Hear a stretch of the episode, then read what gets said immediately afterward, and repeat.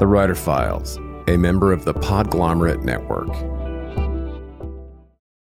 I want to mention a great resource for writers, and this month's sponsor, Truth is the Arrow, Mercy is the Bow, a DIY manual for the construction of stories.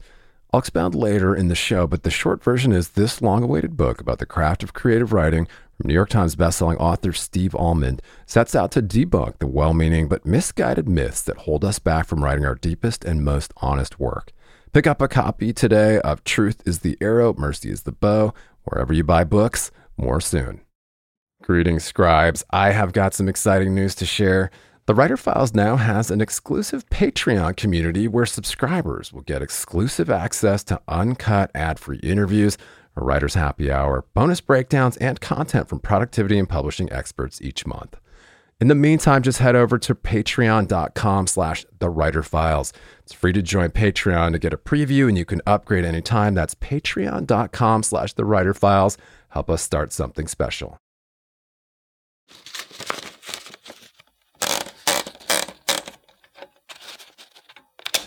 Bear in mind, this is a teacher who had at times read what I'd written, rolled up my chapters, leaned across the desk and popped me on the head with them and said, "What were you thinking?" You know, after I got done writing, and I got to the end of it. But I looked at her, I just stared at her when she said that, and I said, "What?" She says, "You did it. These are professional quality writing. I do not know if this will be the first thing you sell, but you will eventually be able to sell this. Make sure you hang on to it. Come back in next week with an outline for the rest of it." And she meant the rest of the novel. Well, I rolled into her class the next week with an outline for 20 novels and a big old capstone trilogy for the end of the series, and just started babbling at the maximum word speed of my voice would allow about the entire thing. And she's just, I remember the look on her face as I'm babbling for a half an hour straight. And she's just nodding and looking at me. And the look on her face just said, "I just finally got this kid on board with what we're doing here. I don't need to derail it now. I don't need to say anything right now about how it's going to be impossible for him to sell a 20-book series."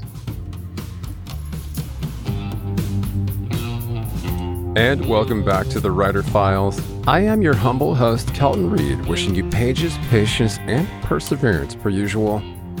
Number one New York Times bestselling author Jim Butcher spoke to me about how he outlined a hit 20-novel series years before he had an agent, why all steampunks wear goggles, and the second book in his Cinder Spires series, The Olympian Affair. Jim's the number one New York Times bestselling author of The Dresden Files, the Codex Alera, and the Cinder Spires novels.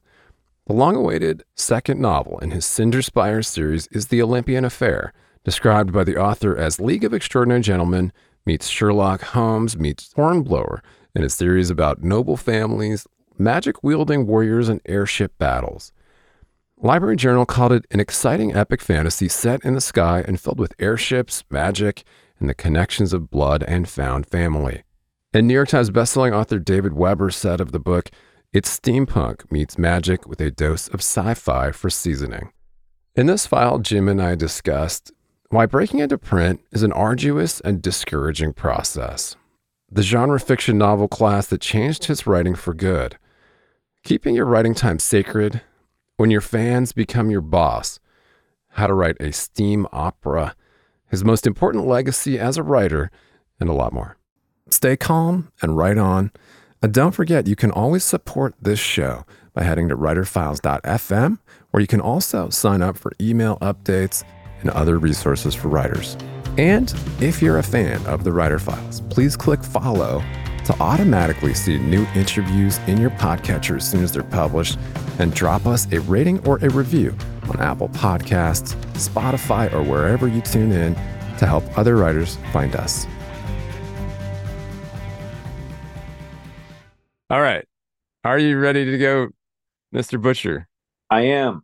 Awesome. All right. Well, we are back on The Writer Files. I am honored today to be joined by an esteemed guest. I have our friend Jim Butcher is hanging out with us on the show today. Thanks so much for taking the time to do this. Absolutely.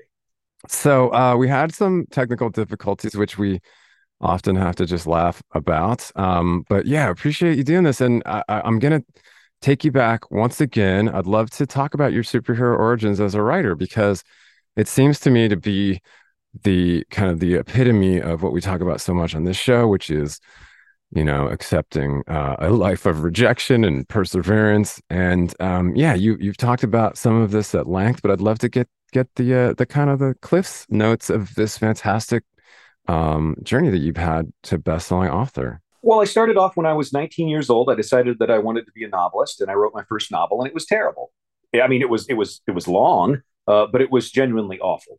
I mean, not to be deterred, because I knew I probably wouldn't hit a home run the first time I swung the bat. I stepped up a few months later and started writing my next novel, and it took a bit longer to finish, so I took more care with it. And I finished that one, and it also was terrible.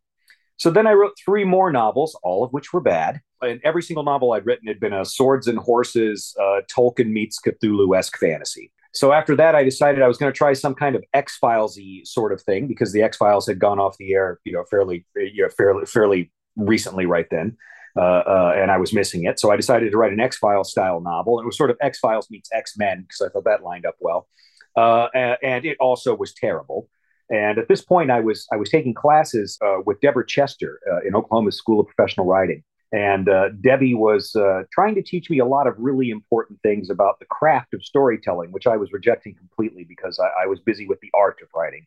So I didn't want to take her advice, because I had a bachelor's degree in English literature, and Debbie had merely published 40 novels. So, you know, what did she know?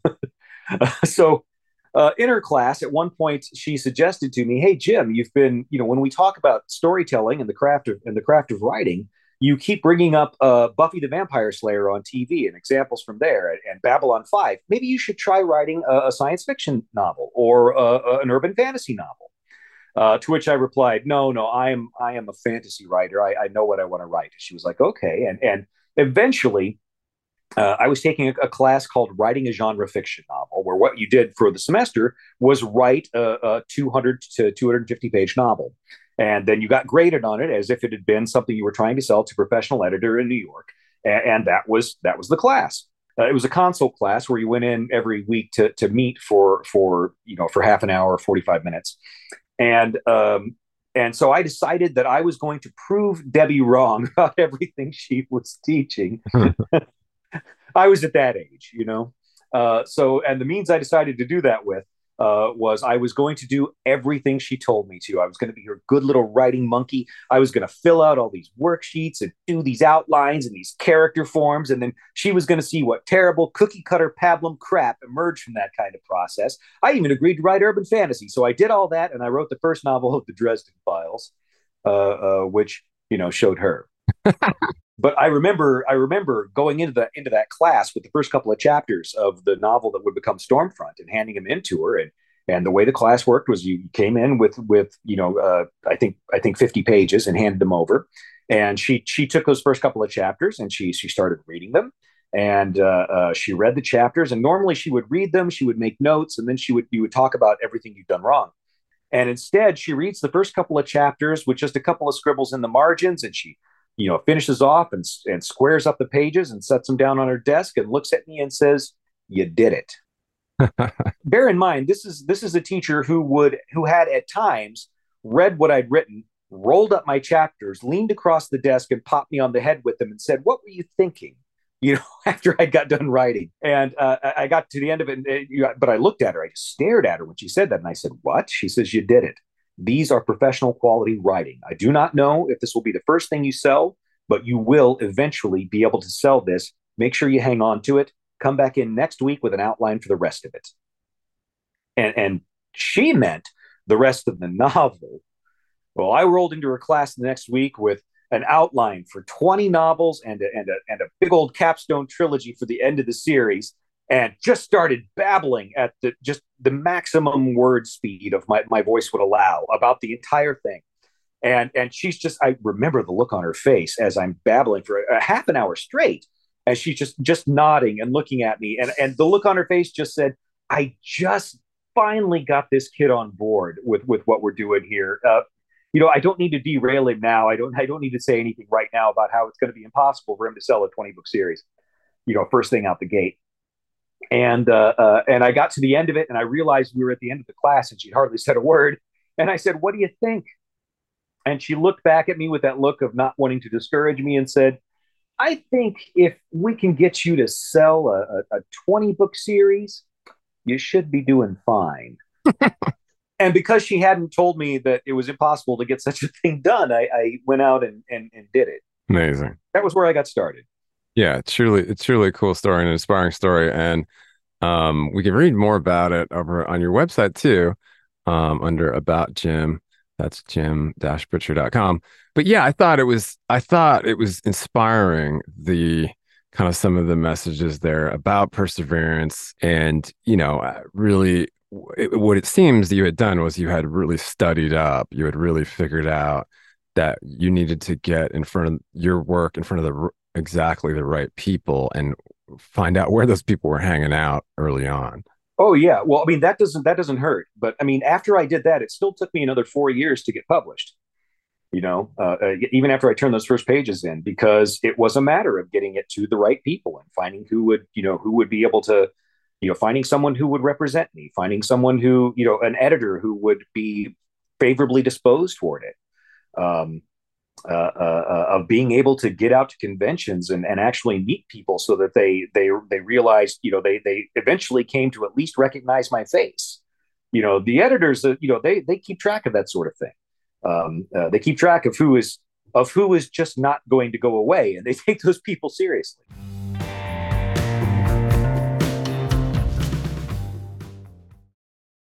Earlier in the show, I mentioned an invaluable resource for writers, Truth is the Arrow, Mercy is the Bow, a DIY manual for the construction of stories based on 3 decades of writing, failing, and trying again.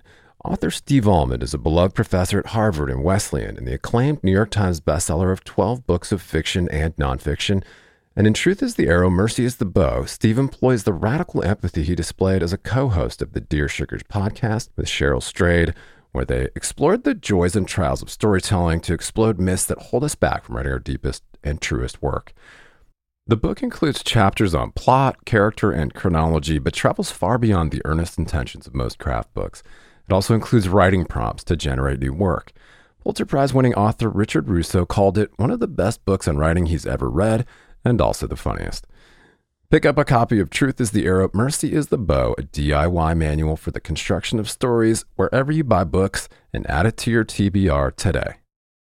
And just a quick aside to revisit the exclusive Writer Files Patreon community, where subscribers get access to uncut ad-free interviews, a writer's happy hour, bonus breakdowns, and a lot more. I know that for serious writers, it can be more distracting than ever to cut through the noise, stay productive, and home in on what's happening in the publishing industry. Over 8 years, we've provided a looking glass into the habits of professional writers and publishing industry insiders. And as your humble host, I've decided to launch a membership-based Patreon for serious scribes to cut through the noise, swap tips and tricks, and hang out with like-minded peers.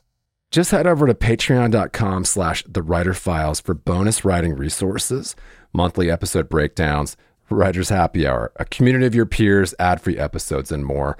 It's free to join. To get a preview, and you can upgrade anytime. That's patreon.com/thewriterfiles. Help us start something cool and special. Keep calm and write on.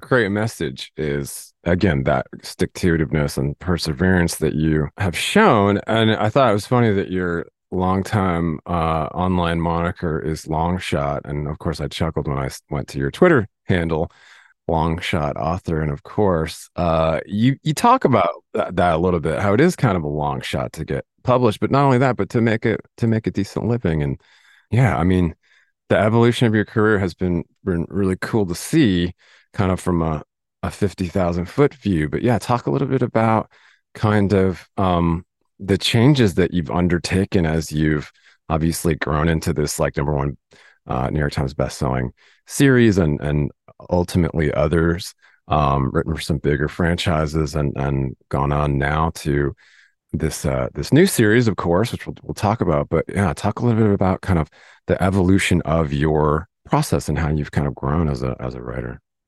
Well, I'm going to say that I think that the most unfortunate thing about progressing in your career as a writer is how much more of your time gets taken up by things that are career related, but not actually writing. like what we're doing here today. I mean, this is stuff that, you know, it becomes incumbent upon you to do, and that it's good for you to do. But at the same time, it sort of gets harder and harder to get that quiet alone time in front of the keyboard that you need to get things done.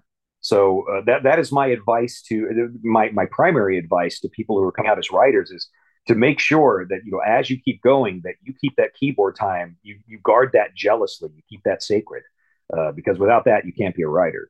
That said, my process hasn't really changed too much.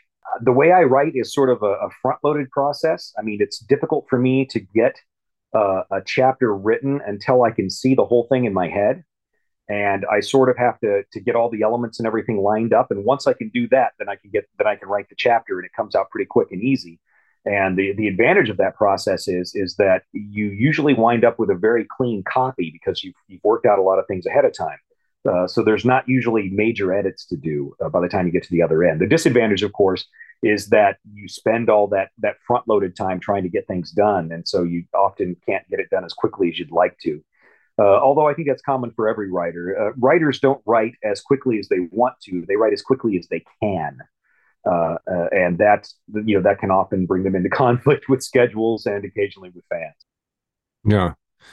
Well, yeah, talk a little bit about the fandom piece. And because you built these very popular series. And then, of course, as you mentioned, you're kind of at a point in your career where your name is bigger than the title, and you're going out to places like Comic-Con, etc., to meet the fans, and your upcoming tour, of course, you know, people are going to want to, as they always do, talk to you about all the things, right? Right. Yeah. So yeah, talk a little bit about the fandom piece and again, maintaining your sanity as a writer. I think the first thing you have to recognize if you want to be sane as a writer is that ultimately the fans are your boss. It's not your editor. It's not the publisher.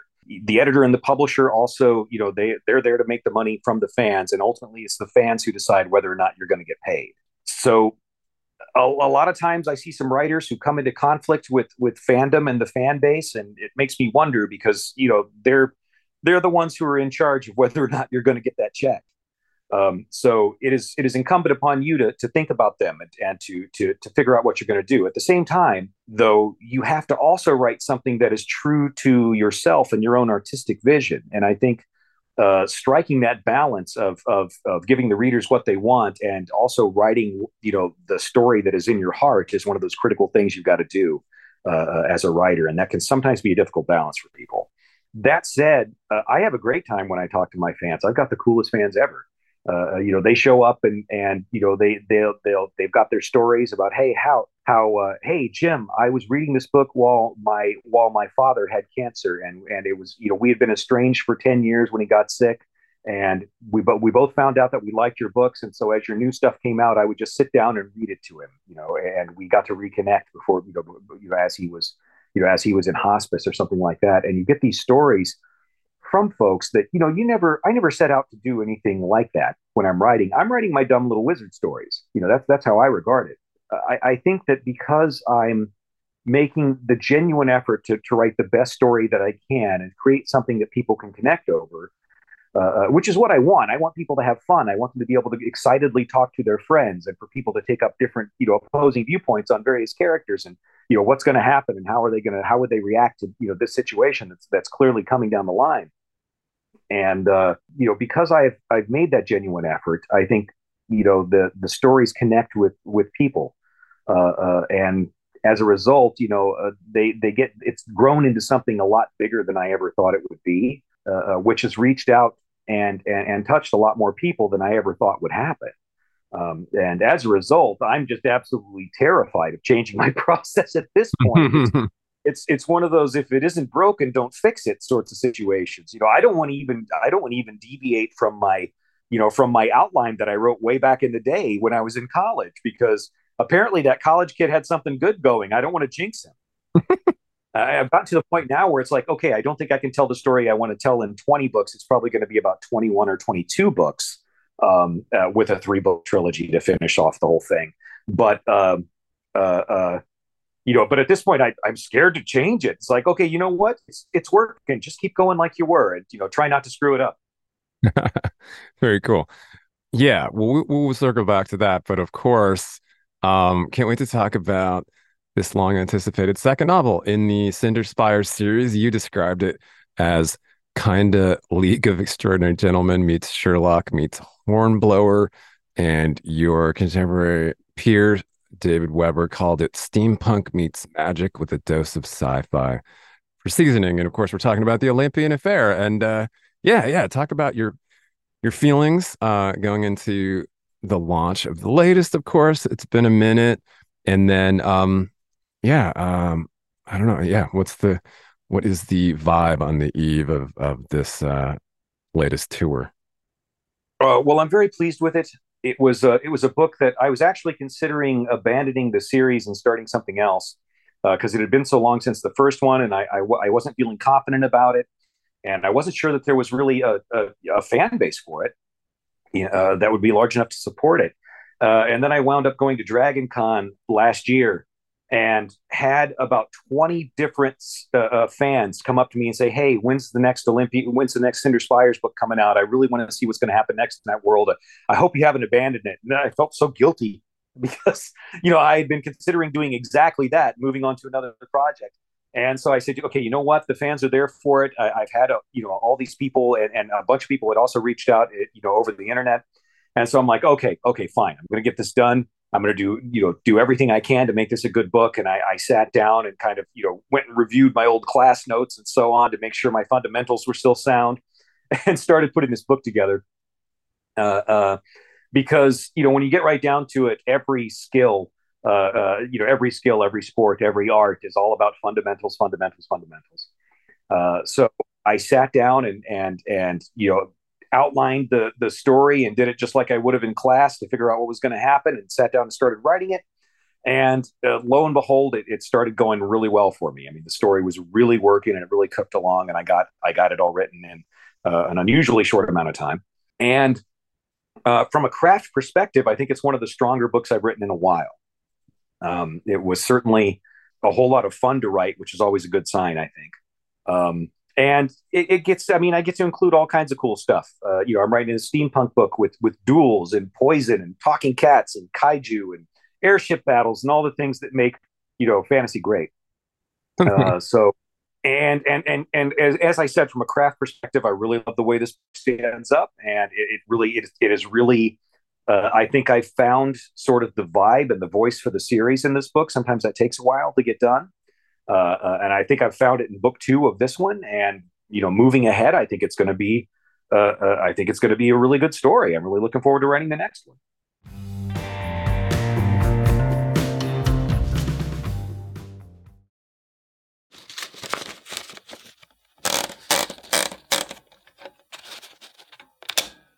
Congrats on the upcoming release of that one. And yeah, the title is, of course, The Olympian Affair, and the pub date on that one is going to be November 7th. I believe that will be published as of the publishing of this show. So yeah, you'll be out there mixing it up with your fans, glad handing a little bit and enjoying, basking in the release. Oh, absolutely. Very cool. I was excited to get a chance to just pick your brain a little bit, of course. And again, you said that you're having fun, and it does seem like you're having fun. Oh yeah. I mean, if you're not having fun while you're writing, you're not doing something right. Yeah, definitely seems like you're having a good time. And I'll just do the little blurb here of the book. For centuries, the Cinder Spires have safeguarded humanity, rising far above the deadly surface world. Within their halls, aristocratic houses rule, developing scientific marvels and building fleets of airships for defense and trade. And now, of course, Spires hover on the brink of open war. I thought it was cool that Library Journal said that the long-awaited sequel to The Aeronauts Win Less is an exciting epic fantasy set in the sky and filled with all of the things we just mentioned and the connections of blood and found family. Talk a little bit about the inspiration behind it. And, it's interesting that you chose this kind of mashup of steampunk and all of these other really fascinating elements in your work. But it seems like that's kind of how you came out of the gates, with the Dresden Files, this wizard, operating out of an office in Midtown Chicago in the contemporary world. But yeah, talk a little bit about how you chose this particular mashup. Well, what it really amounted to was, I mean, first of all, I sort of had an inspiration for a steampunk novel, and I had this idea for airships and how they would do battle. And after that, I started saying, okay, well, if this story is going to work, let me start putting, you know, various details together to see how it works. And I was having the hardest time figuring out why people would wear goggles, but I knew they were necessary because it was steampunk, and you can't do steampunk without goggles. It just won't work. So I had to start figuring out, okay, what's a good reason for them to wear goggles besides I don't want to get stuff in my eye. And so I started putting that together, which is background stuff that if I told you would sort of spoil the overstory, so I can't. But once I had finally worked that out, it's like, okay, well, if that's what's going on, then it follows that. And after that, you just sort of line up the consequences of the story you've established. So it's like, okay, well, in that case, there's going to have to be cats, and the cats are going to have to be intelligent. And so I might as well have them talk because, you know, talking cats are a good selling point. So, you know, after we had goggles and airships, it's like, okay, well, we're going to have talking cats. And well, what is this world like? Oh, we're going to have to, airships are going to have to be completely vital. So what's a good way to do that? Well, what if the surface of the world is just so deadly that humans just really can't survive there with their, even with their technology? Oh, that sounds great. And so I started putting that together. And honestly, I think this series is pretty much a pure science fiction series, but nobody else sees it that way. Mm-hmm. But then again, you know, I thought the Codex Alera books were science fiction as well, but nobody saw them that way. That's interesting. Yeah, the genre characterizations are interesting. I always ask authors like how they characterize the book, because so many authors are like, nah, that's not really how I see it. Yeah, I asked my editor if we could put steam opera on the spine, and she's like, that's not a genre. I love it. Well. Yeah, I'm sure that if bookstores were to add the steam opera section, that you would just be crushing it over there. Oh yeah. Well, yeah, I would be the biggest name there. If they steam opera, Barnes at B&N, if you're listening. Who else is in that section? I'm not sure who would be there. I'm sure we could find someone though. Okay, very cool to get to pick your brain once again. And yeah, an inspiring message, I think, nonetheless, just hearing you wax philosophical about the amount of work that you initially had to put in just to get there. And then obviously the perseverance and that arduous and discouraging process that any writer that wants to be published has to go through, but then also to maintain a series of the length like the Dresden Files, and even to launch multiple best-selling series in a career has gotta be kind of interesting. You know, as you look back or look ahead, like, what do you think as a writer, like, your legacy is or will be? Well, I think the most important legacy I've got is what I've taught my son. My son James is starting his career. He's got his first couple of novels of his first series out. And honestly, I think he's a better writer than me. He's done a lot of, I mean, he did a long apprenticeship with me where he worked to hone his skills. It took him a year less than it took me. It took him 9 years instead of 10 to get his act together. But he has also done an awful lot of learning by listening to what Sanderson has to say in his writing classes. So his style is not like mine. He's somewhere between me and Sanderson, which I think is probably a really good place to be. And I think he's going to leave me eating his dust in 10 years or so. Yeah, that is so cool to see. And I did pop over to your Twitter and saw that. And at first I was like, oh, that's interesting. They have the same name. And I'm like, oh, wait, that's your son. That's so cool. What a great story that is. Yeah. He's an amazing kid. He's going to do great things. Well, that's cool. So are you still in the Rocky Mountains there in Colorado? I am, just for the record, a Denver native. Oh, hey. Yeah, actually, I'm down in Monument right now. And we are right at the bottom of the foothills. I still have issues. I was working on doing some crafting for a live action role play I was going to, and had a couple of mountain lions make me go inside the house because I decided to hang out in the yard that night. So yeah, I mean, I still get some of the cool issues I had when I lived in Evergreen, but I've got way better internet now. Oh, that's good. Yeah, and Evergreen is such a quaint little place. And of course, Monument is beautiful. We've got a street cleaner just happened to go by. He wants to park outside the window right now. Okay, now it's moving. Of course. This has never happened on this show. The lawn guys always seem to know exactly when we're going to record. Yeah, exactly. I appreciate those guys that blow the leaves. So I was just let them do their thing. Yeah, but it's really cool, again, to get to pick your brain about this really, really epic career, these epic series that you've created and these worlds and the fandom that's been built around it. Congratulations on everything. Of course, I want to ask you one fun one before we wrap up with your final words of inspiration. But yeah, if you could have dinner or drinks or both with any author from any era to your favorite place in the world, who are we hanging out with and where are we going? I think I'm going to have to pick Sam Clemens, Mark Twain, a fellow Missourian, and see what he has to think. I would love to hear his take on the current state of the world. Very interesting. And where are we hanging out with Mark Twain? I mean, I'm sure that would be. Well, we're going to have to find a good steakhouse. Actually, I'm going to take Steakhouses Living or Dead for 500, Alex. Whoops. Yeah, to go hang out at, I think it was called the Golden Bull, which used to be open in KC. It closed here 10 years ago or so. But they were one of those bring your steaks out, still sizzling on the plate sort of steakhouses. And they were also they also had a large selection of whiskey and bourbon. So I think Mr. Twain would appreciate that.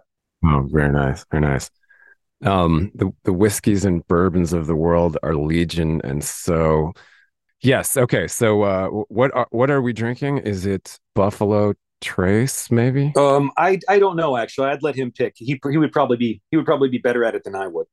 Yeah, well, he would probably be really happy at the selection. Yeah, exactly. Very cool. All right, Jim, we're gonna let you go, but before we wrap with your final words, yeah, I'll point at, of course, your Amazon page, your home base there, the book, all the things, your Twitter, JimButcher.com. Or JimButcherOnline.com. JimButcherOnline.com. Perfect. Yeah, just Google Jim Butcher. It'll come up. Not a hard man to find. But yeah, we look forward to seeing you out there on tour, of course. I would love to catch you at the Tattered Cover, but I'm not going to be in that region during that time. But one of my favorite bookstores of all time. It's such a cool place. Your final words on just how to keep going. Just understand that if you're a new writer, if you're an aspiring author, you have an opening that nobody else has, because the publishers have to publish new authors every year, because if they don't, eventually all the old authors die. So, you know, there is a space for you, which means you are not competing with me. You're not competing with James. You're not competing with Brandon Sanderson. You are only competing with the other newbies, with the people who are in your weight class. And if you persevere long enough, if you continue to develop your skills and your storycraft long enough, you will eventually be one of the most skilled people in that class. So it's sort of like running away from a bear. You know, you don't have to be faster than the bear. You just have to be faster than the guy next to you. And writing is exactly the same thing. So for the folks who are struggling to get in, continue struggling. If you can hang in there longer than the other people, you win. It's as simple as that. I love that. You don't have to run faster than the bear. Perfect way to wrap up this fantastic talk. Thank you, Jim. Appreciate you, and best of luck out there. We appreciate your wisdom, your words, and your time. And come back anytime. Thank you, man. Thanks for having me today. Thanks so much for joining us for this file. And if you're a fan of the show, simply head over to writerfiles.fm for more. That's writerfiles.fm.